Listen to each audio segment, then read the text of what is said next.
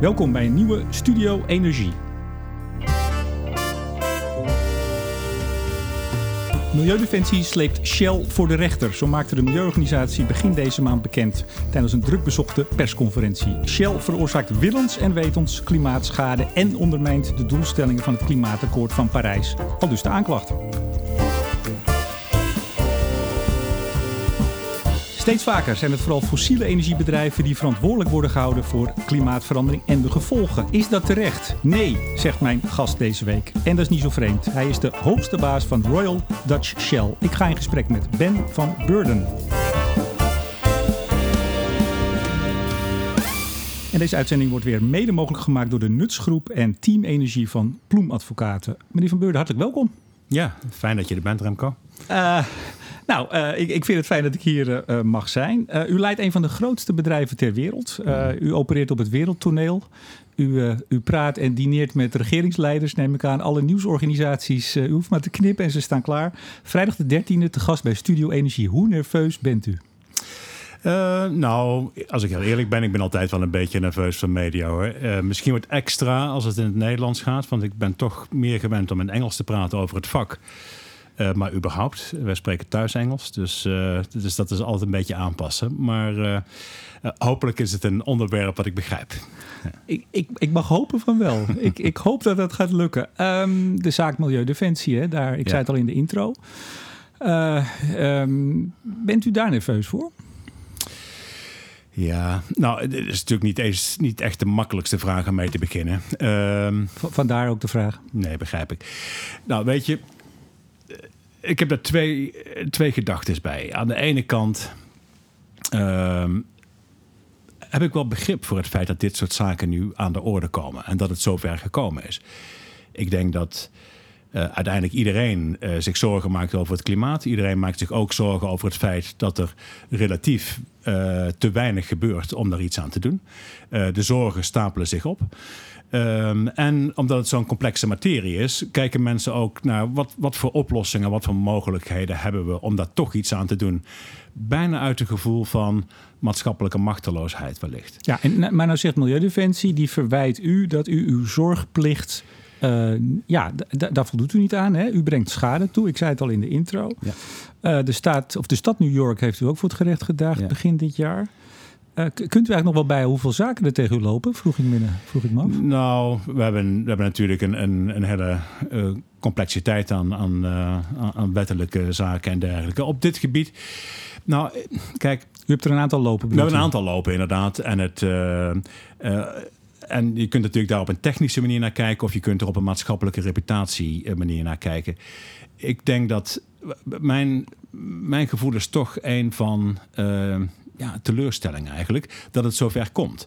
Want uiteindelijk is het het probleem waar we hier over praten is een ingewikkeld maatschappelijk probleem wat we collectief moeten oplossen. Het kan niet opgelost worden door één partij. Het kan niet opgelost worden door uh, energiebedrijven. Het kan niet opgelost worden door individuen. Het kan niet opgelost worden door individuele overheden.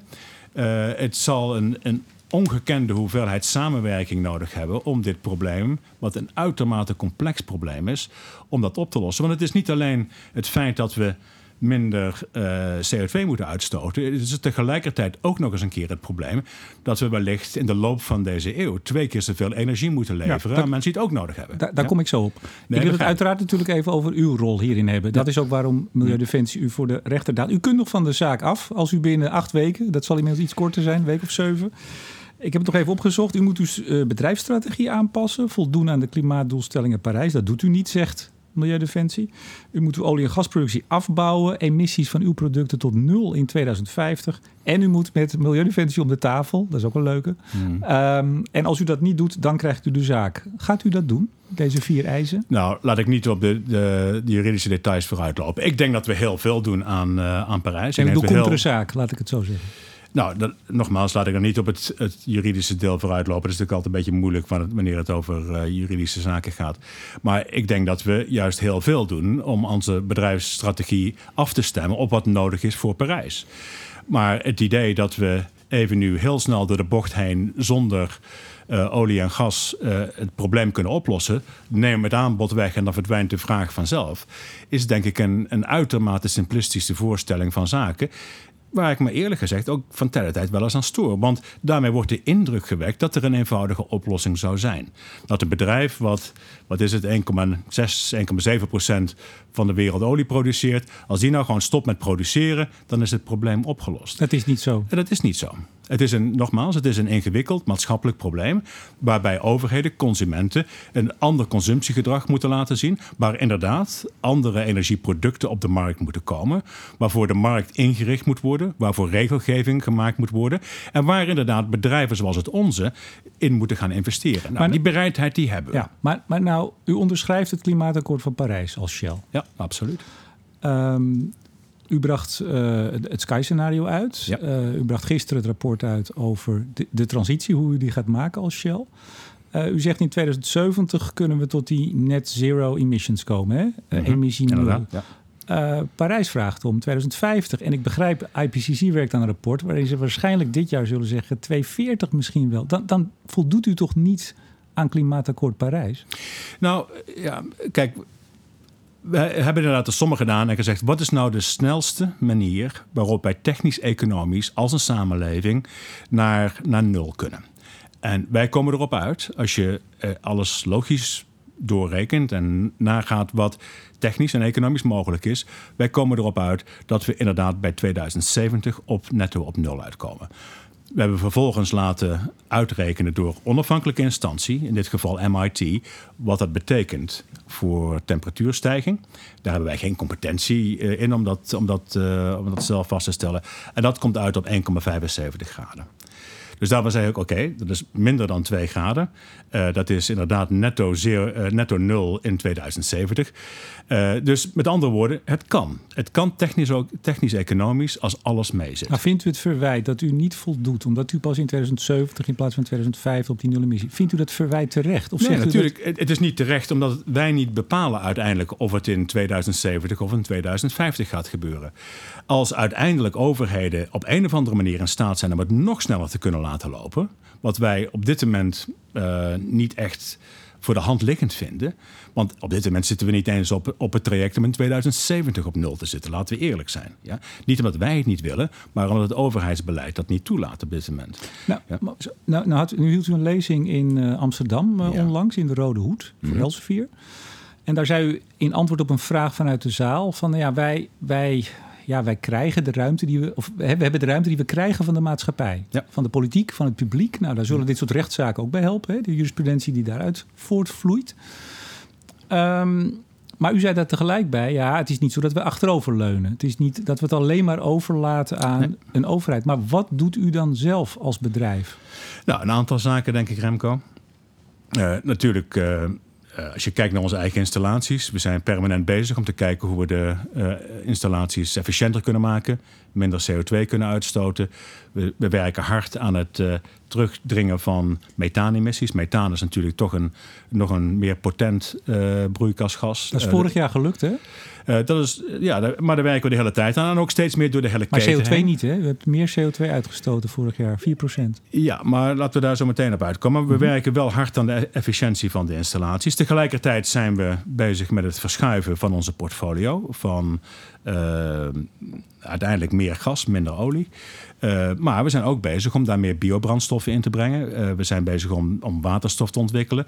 We zijn zelfs bezig om daar meer hernieuwbare elektriciteit in te brengen. En om op die manier de portfolio te verschuiven naar een meer koolstofarme voorziening van energie. En het verwijt is dan vaak dat is mooi, hartstikke goed. U investeert tot 2 miljard hè, in, in new energies mm -hmm. tot 2020. Ik geloof anderhalf, twee ongeveer. Nou, hebben ze tussen de 1 en de 2. Ja, om, ja. Op de 25 à 30 miljard totaal. En dan is het verwijt wat vaak gemaakt wordt aan u. Dat is allemaal veel te weinig. U doet wel wat, hartstikke leuk, maar ja. het is gewoon niet genoeg. Nou, daarop zei ik een aantal dingen. Um, ik, ten eerste denk ik, er zijn niet zoveel bedrijven die 1 tot 2 miljard in hernieuwbare energie investeren. Ik ken er geen één, behalve het onze. Dat is punt 1. Punt 2, het zijn twee verschillende takken van sport. uiteindelijk de investeringen die nodig zijn in olie- en gasontwikkelingen, die zijn inderdaad veel kapitaalsintensiever dan wat nodig is voor hernieuwbare energie. En het, en het laatste punt wat ik erover wil zeggen, is dat, kijk, voor ons is het nog steeds een relatief nieuw gebied. Uh, ik wil graag, als je, als je kijkt naar het, zojuist over het Sky-scenario gehad, wij zien in Sky zien wij de, het aandeel van elektriciteit in de uiteindelijke consumptie van energie zien we stijgen van 18% nu wereldwijd naar boven de 50% in de tweede helft van de eeuw. Dus dat wordt een enorm stuk van het energiesysteem. Daar willen we graag in participeren. Daar willen we graag competent in zijn. Daar willen we graag in investeren. Maar dat is ook relatief nieuw voor ons. En we zullen daarin uh, lerenderwijs moeten groeien. Het kan niet van de ene dag op de andere. Komt het ook niet omdat u vroeger wel ook poging hebt ondernomen in meer hernieuwbare energie en dat toch weer gedag hebt gezegd en nu eigenlijk weer min of meer opnieuw moet beginnen? Dat klopt. We hebben op een aantal manieren uh, hebben we in het verleden natuurlijk op de muziek vooruit gelopen. We hebben in het verleden uh, zijn we in solar gestapt, we zijn in wind gestapt, we zijn in waterstof gestapt. En waarom bent u er weer uitgestapt dan? Nou, op een aantal punten. Omdat het, omdat het of te vroeg was, zoals waterstof. Dat, dat gaat nog veel langer duren dan we in de negentiger jaren dachten toen we erin stapten. Uh, of in solar, omdat we uiteindelijk uh, op een verkeerde manier, denk ik, in dat segment terechtkwamen. Het maken van solar panels was gewoon niet onze competentie. Bleek ook niet een business te zijn waar veel geld in te verdienen is, waar überhaupt geld in te verdienen is. Uh, dus uiteindelijk hebben we ons daaruit moeten terugtrekken. Dat heeft, dat heeft ook best wel wat financiële reputatieschade toegebracht. Van oké, het bedrijf weet dus niet hoe dat moet. Uh, dus het heeft wat zorg bij aandeelhouders. Van moet je dat soort dingen dan wel doen als, als olie- en gasbedrijf en chemiebedrijf? Dus elke keer als we weer opnieuw proberen, zullen we toch heel duidelijk moeten zijn en heel goed moeten nadenken. Waarom denken we dat het deze keer wel gaat lukken? Nou, ik denk dat we daar een veel beter beeld op hebben. Maar we moeten wel al onze stakeholders, aandeelhouders, moeten we wel meenemen op dit traject. Maar nou viel het, sorry, sorry dat ik onderbreek. Het mm -hmm. woord business gebruikt u net al. Hè? Het was ja. vaak nog geen goede business. Ja dat is ook een verwijt wat u wordt gemaakt. Hè? U wilt alleen maar geld verdienen. U bent gewoon een geldmachine. En uh, die, die, energie en dat klimaat, ach, dat is, tweede, dat is op het tweede plan. Vindt u dat terecht? Uh, nou, ik denk dat dat, dat, dat niet helemaal klopt. Uh, maar kijk, het, punt is wel, een, een van de hoofddoelen van een bedrijf is, is toch om sustainable te zijn als bedrijf. En sustainability is ook uiteindelijk economische sustainability. Dus als wij als bedrijf geen geld kunnen verdienen kunnen we ook niet investeren. Kunnen we ook niet doen wat een hoop mensen graag willen dat we doen. Dus uiteindelijk, de duurzaamheid moet zitten in economische duurzaamheid. Natuurlijk ook in, uh, in milieutechnische duurzaamheid en in sociale duurzaamheid. Alle drie die dingen moeten omarmd worden. Maar het begint uiteindelijk toch altijd met economische duurzaamheid. Maar, Want maar, zonder economische duurzaamheid kunnen we verder niks. Nee, maar nou zag ik staan uh, in een van de laatste rapporten dat u op elektriciteitsprojecten geloof 8 tot 12 procent rendement uh, wilt, moet halen van uw aandeelhouders wellicht. Ja, ik haal dat niet op mijn, uh, op mijn spaarrekening. U ook niet, denk ik. Dat zijn flinke rendementen. Kunt u dan niet met iets minder genoegen nemen en ja, echt gaan investeren? Ik bedoel dat u iets geld moet verdienen, Allah, dat snapt men wel. Maar u, u hebt ook echt de lat hoog liggen als het gaat om geld verdienen. En dat kan wellicht niet met die doorbraken forceren die nodig zijn om ons energiesysteem te vergroenen. Maar dat, is, dat zijn toch twee verschillende dingen. Het vergelijken met een spaarrekening uh, en het vergelijken met een bedrijf wat uiteindelijk ook een, een sociale taak heeft om dividend te produceren voor pensioenfondsen en dergelijke.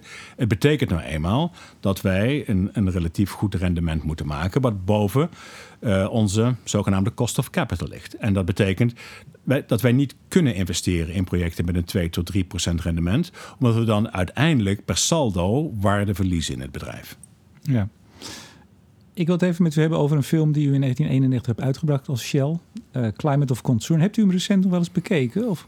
Ik heb het eerste, de eerste helft ervan gezien. En het, ik kan me niet herinneren dat ik hem destijds heb gezien. Maar, het, uh, maar ik weet waar je het over hebt. Inderdaad. Het is aardig dat u zegt de eerste helft. Want precies die eerste helft die had vandaag door Greenpeace of door Milieudefensie gemaakt kunnen worden. Ja, hè? Ja. Ik heb hem gisteravond nog eens een keer bekeken. Oké. Okay. Buitengewoon alarmerend eerste kwartier van die film. Um, 1 tot anderhalf, of anderhalf tot 4 graden in 2050. En dat zijn allemaal dan voorspellingen. Hè? En, ja, ja. De voice-over zegt keurig: wetenschappers uh, denken en verwachten. Klimaatvluchtelingen, u noemt ze greenhouse refugees. Tropische eilanden verdwijnen, wetlands worden vernietigd, overstromingen. Impact op de landbouw. Ik werd er heel erg depressief van. Nogmaals, die film heeft, heeft Shell in 1991 uitgebracht. U bent daarmee langs, ik geloof, universiteiten en scholen gegaan om te waarschuwen. Wellicht, ja. ja. Uh, nou ja, dat schijnt zo. Ja, oké. Ehm, dan is het verwijt dat Shell nu gemaakt wordt van ja, u hebt een prachtige film gemaakt. U hebt gewaarschuwd. Hè? Shell knew wordt nu steeds de hashtag op social media. Shell wist het. Nou, meer nog. U droeg het uit. Ja. Maar u hebt er niet zoveel aan gedaan. Nou, maar dan kom je terug. Remco, dan kom je terug op de eerste vraag. Hè? Wie heeft nou verantwoordelijkheid over wat? Ehm, ik denk inderdaad, we wisten dit uh, en we hebben dat ook nooit onder stoelen of banken gestoken. Ik denk dat er wel een voortschrijdend inzicht geweest is. Hè? Dat, uh, ik denk dat we, in, zonder dat ik me nou in de historie van deze problematiek binnen het bedrijf heb verdiept, denk ik wel, wat ik, als ik bij mezelf naga, ik zit natuurlijk in het bedrijf sinds begin 80 jaren, en dat het in het begin toch wat meer uh, een soort van schoorvoetend onderkennen en van wat betekent dit nou precies is. Maar die, en, die, film was niet schoorvoetend, nee, zou nee, zeggen. Dat maar, was vol erop. Maar wat doen we daaraan? Dus denk ik, denk ik was op dat moment toch niet zo... Uh, niet, zo, niet zo duidelijk. We hebben wel, denk ik, in de afgelopen jaren en decennia uh, veel duidelijk op het netvlies gekregen dat dit echt een heel ingewikkeld groot probleem is, wat echt aangepakt moet worden. Waar we en we zijn denk ik vanaf het begin, ook al zelfs met deze film en, en ook direct daarna, zijn wij begonnen met, uh, met hele duidelijke advocacy. Laten we hier iets aan doen. Er moet een, een prijs komen op, uh, op CO2-emissies. Uh, eh, er moet harder gewerkt worden aan regelgeving en dergelijke. En ja, dan kun je zeggen, hadden wij misschien harder moeten praten? Hadden we misschien daar een groter probleem van moeten maken?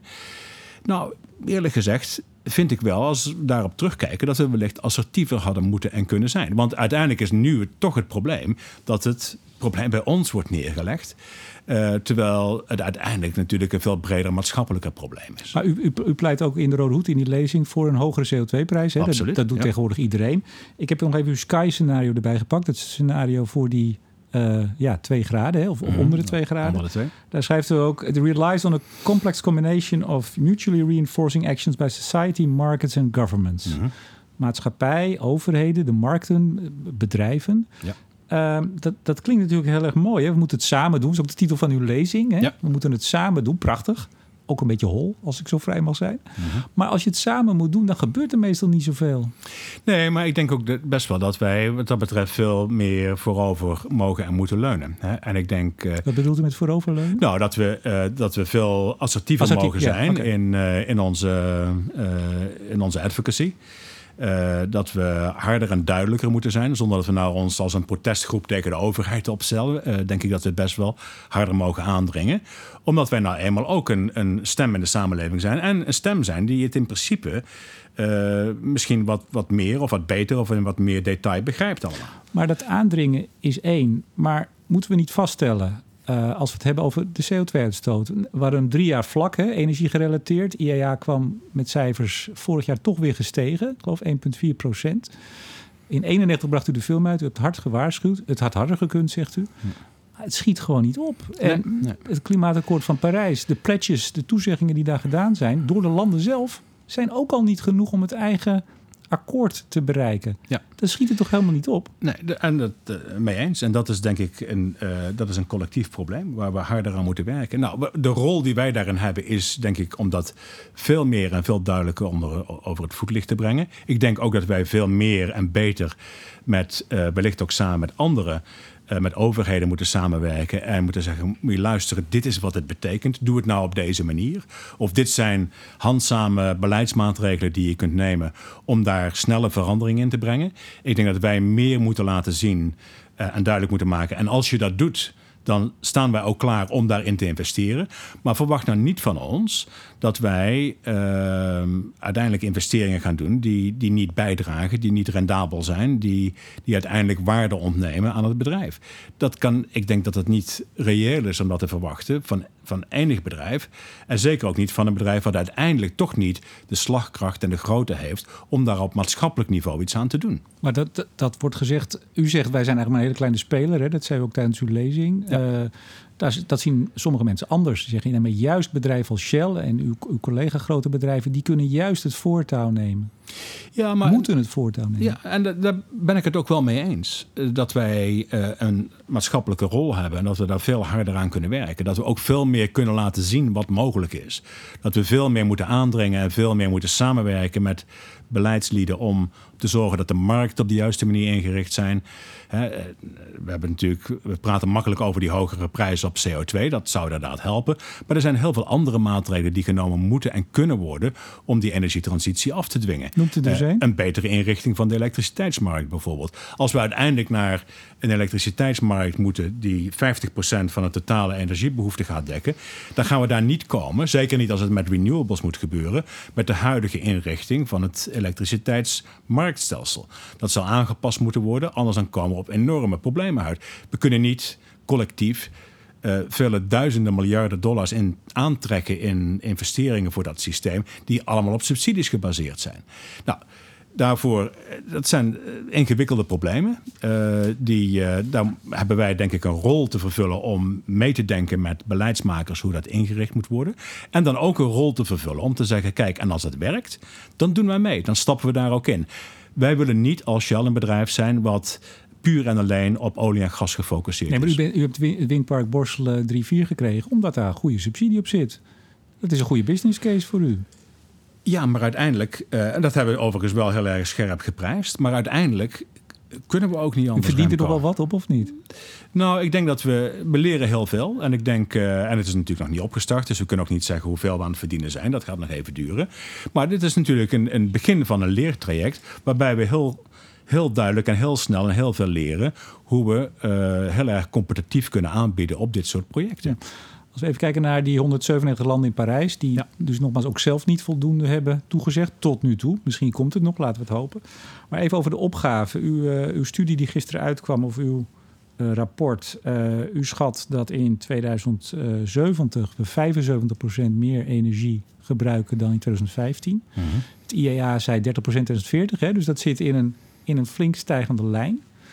Um, zon en wind gaat het niet doen, uh, zegt u. Uh, en ik denk dat heel veel mensen dat, uh, dat met u zeggen. Hoe gaan we die opgave überhaupt aanvliegen? Waar halen, we de energie de... van, nou, waar halen we de energie vandaan om al die mensen te voeden? Of ja. moeten we misschien niet zeggen tegen die, de groeiende bevolking, hè, die paar miljard mensen die erbij komen en die, nou zeker 1 miljard van de mensen heeft nu geen elektriciteit. Ja. Moeten we dan niet zeggen, is dat niet de echte boodschap? U hebt pech voor u is er geen energie, want we moeten aan het klimaatdoel voldoen. Dus u moet maar even in de, in de wachtkamer. Ja, nou, dat, dat zou ik dus onacceptabel vinden. en dat, dat is de tweede helft van de uitdaging. Dus hè, we hebben het vaak over de 1 miljard mensen die nog geen elektriciteit hebben. Dan hebben we het nog niet gehad over de 3 miljard mensen die van brandhout en dierlijke uitwerpselen afhankelijk zijn om hun eten te koken. En waarvan er 4 miljoen. Ja. Dus we hebben 4 miljard mensen die dus echt in de problemen zitten wat dat betreft. Ja. Uh, en dat is natuurlijk een, een, ja, een onacceptabele situatie die ook opgelost moet worden. Dus maar kunnen we die dus beide op? Dat is dus de vraag. Kunnen we die beide oplossen? Nou, ik denk dat dat kan. Ja, en dat is dus het hele verhaal van Sky. En daarvan, daarvoor zijn een aantal dingen nodig, Remco. Ik denk dat we ten eerste in landen waar er een veel intensiever elektriciteit, of sorry, energiegebruik is voor de economie. Ik denk dat we daar uh, heel veel meer moeten werken aan efficiëntie voor, uh, uh, voor, de, voor de economie. De gemiddelde Amerikaan die gebruikt, om even in wat, wat engineering units erin te gooien, die gebruikt 300 gigajoule per jaar per persoon om aan zijn, zijn levensstijl te voldoen. In Canada is het 350. In Nederland is het 150. In Kenia is het 30. Maar ja. in uw klimaatfilm in 1991 we hadden het net over het eerste kwartier, hè? Het, ja. het Milieudefensiekwartier. Daarna kwam u toch met een soort van oplossing, of u schetste als Shell toen een beeld hoe we dat dan moesten gaan oplossen. Ja. Energie-efficiëntie was, was eigenlijk de belangrijkste, het ja. belangrijkste anker daarin. En dat heeft niet gewerkt. Dat heeft, dat heeft niet gewerkt. En dat is denk ik inderdaad een maatschappelijk uh, probleem. Uh, ik denk dat wij het steeds makkelijker hebben gevonden om meer energie te gaan gebruiken. Natuurlijk ook uh, enorm veel landen die, die heel hard gegroeid hebben in de afgelopen decennia, zijn juist ook veel meer kolen gaan gebruiken voor energie. Kolen heeft veel harder gegroeid als wat wij destijds ook konden voorzien. Wat iedereen heeft kunnen voorzien. Uh, had kunnen voorzien in, uh, in, de, in de negentiger jaren. Dus uiteindelijk, ja, meer uh, efficiëntie, absoluut belangrijk. minder kolen. absoluut belangrijk. Ik denk dat we niet helemaal van fossiel af kunnen. Uh, maar dan laat het dan zoveel mogelijk gas zijn. Maar laten we ook proberen om dat zo snel mogelijk om te buigen. Maar dan wordt u verweten met dit wat u nu zegt. U bent gewoon reclame aan het maken voor uw nou, gasbusiness die waar u in aan het groeien bent. Hè? Ja, maar dat vind ik enigszins ongenuanceerd. Want als je het uit eerste principes doorrekent, kom je daar toch op uit. gas heeft de helft van de CO2-uitstoot van kolen gemiddeld gesproken. Daar is iedereen het over eens. Uh, ook als je uh, kijkt naar methaanemissies en dergelijke. Uh, en uiteindelijk zullen we toch in heel veel grote segmenten van de economie... zullen we not, niet zonder fossiele brandstoffen kunnen. We kunnen niet vliegen op elektriciteit. We kunnen niet verschepen op elektriciteit. We kunnen geen materialen maken uit elektriciteit. Dus uiteindelijk zal er toch op een of andere manier koolstof nodig zijn. Nou, laat het dan de beste vorm van koolstof zijn. Ja de zaak van Milieudefensie en eigenlijk waar we dit gesprek over hebben, is de rol en de verantwoordelijkheid die Shell heeft in dit hele ja, probleem. Laten we het gewoon zo noemen, uiteraard. En dan was er vanochtend nieuws, althans de NOS had uh, wat documenten gewopt. Uh, er schijnt een groot gevecht te zijn tussen de staat en u en Exxon, NAM, over Groningen. Uh, u zou een, een, flinke claim neerleggen, want er blijft voor tientallen miljarden gas en dus geld in de bodem. U hebt een contract waarin u dat zou mogen winnen. Nou, 2030 stopt het. Ehm, vindt u dat nou een voorbeeld? Nou, laat ik eens even zeggen, bent u in gevecht? Laat ik het eens even zeggen. Want de NOS kan er ook naast zitten natuurlijk. Zou dat mogelijk zijn? Ik weet het niet. Ehm, nou, nee, heel duidelijk zijn. We zijn niet in een gevecht met de overheid. We zijn een hele constructieve... Zou meneer Wiebes het ook zeggen? Nou, dat moeten we meneer Wiebes vragen. Maar het, we zijn absoluut niet in een gevecht met de overheid. We zijn, het is een ingewikkeld probleem, wat we allemaal willen oplossen. Laat ik heel duidelijk zijn ook. Ik vind dat uh, die minister het erg goed gedaan heeft. Uh, ik vind het heel moedig wat hij gedaan heeft. En we hebben daar ook alle begrip voor. Dan gaat u een claim leggen? Nou, dat is niet aan de orde. Dat is totaal niet aan de orde. Oh, dat bedoelt dus niet aan de orde. Het is nog niet aan de orde of dat gaan we niet doen? Nee, dat is niet aan de orde. Er is geen sprake van een claim. Eh, de, waar dat vandaan komt, begrijp ik Goed, niet. een overheid zegt tegen u een aantal miljard, want het gaat echt om een aantal miljard uit uw zak. Dat krijgt u niet. Mag u niet uit de grond halen. Dan kan ik me voorstellen als u dat bedrijven met die aandeelhouders die toch meekijken, sterker nog, die eh, vinden dat u een rendement moet maken. Zeggen, nou, uh, Ben, dat vinden we niet zo fijn. Ja, maar luister, dit is een, uh, dit is een maatschappelijk probleem. Uiteindelijk is het aan de overheid om de afweging te maken uh, tussen wat moeten wij doen aan leveringszekerheid en wat moeten wij doen aan sociaal-maatschappelijk gevoel van veiligheid en risico.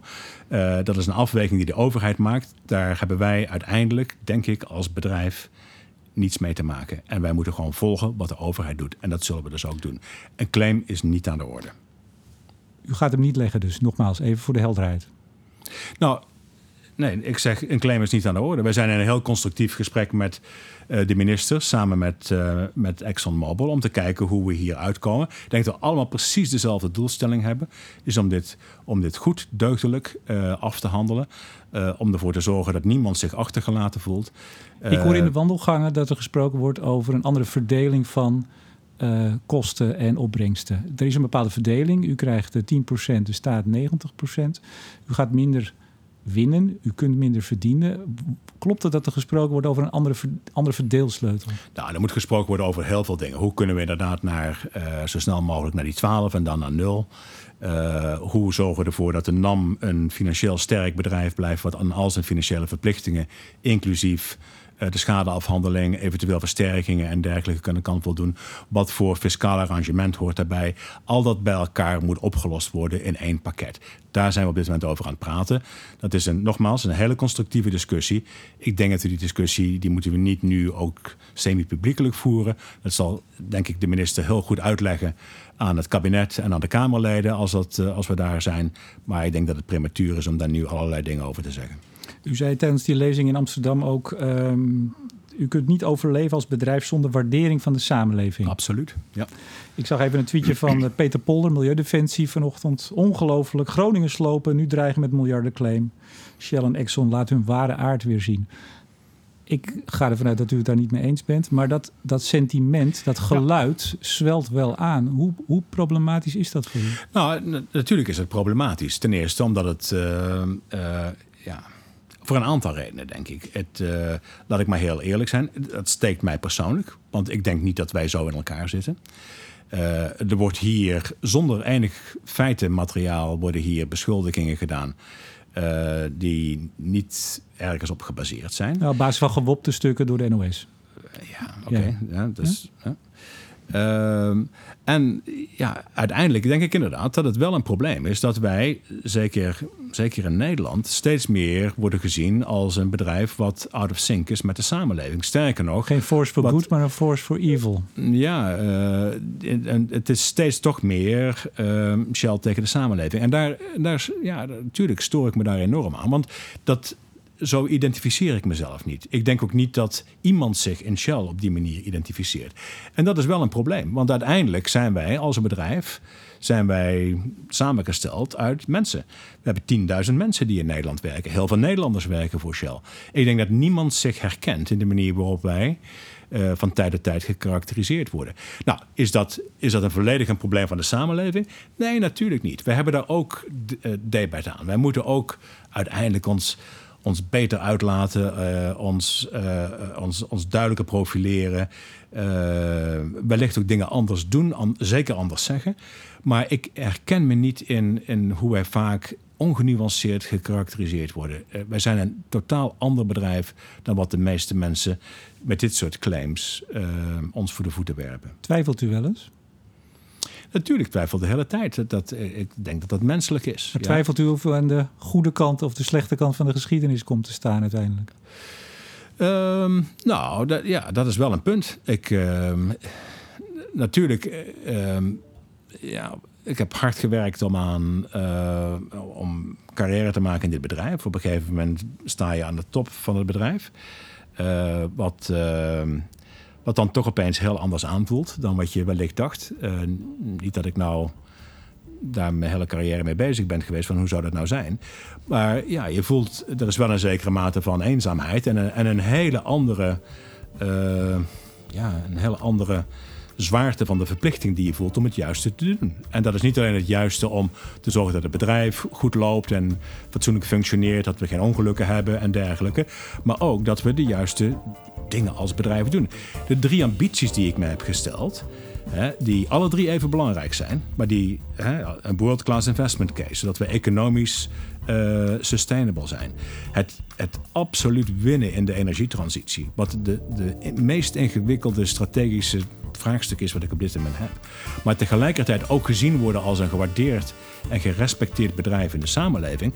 Die drie ambities die zijn alle drie even belangrijk. En natuurlijk weet ik dat uiteindelijk ik in ieder geval mezelf afreken op het feit hoe succesvol ik ben geweest in al die drie zaken. En wellicht de geschiedenis ook. Ben van Beurden, CEO van Royal Dutch Shell. Hartelijk dank voor dit gesprek.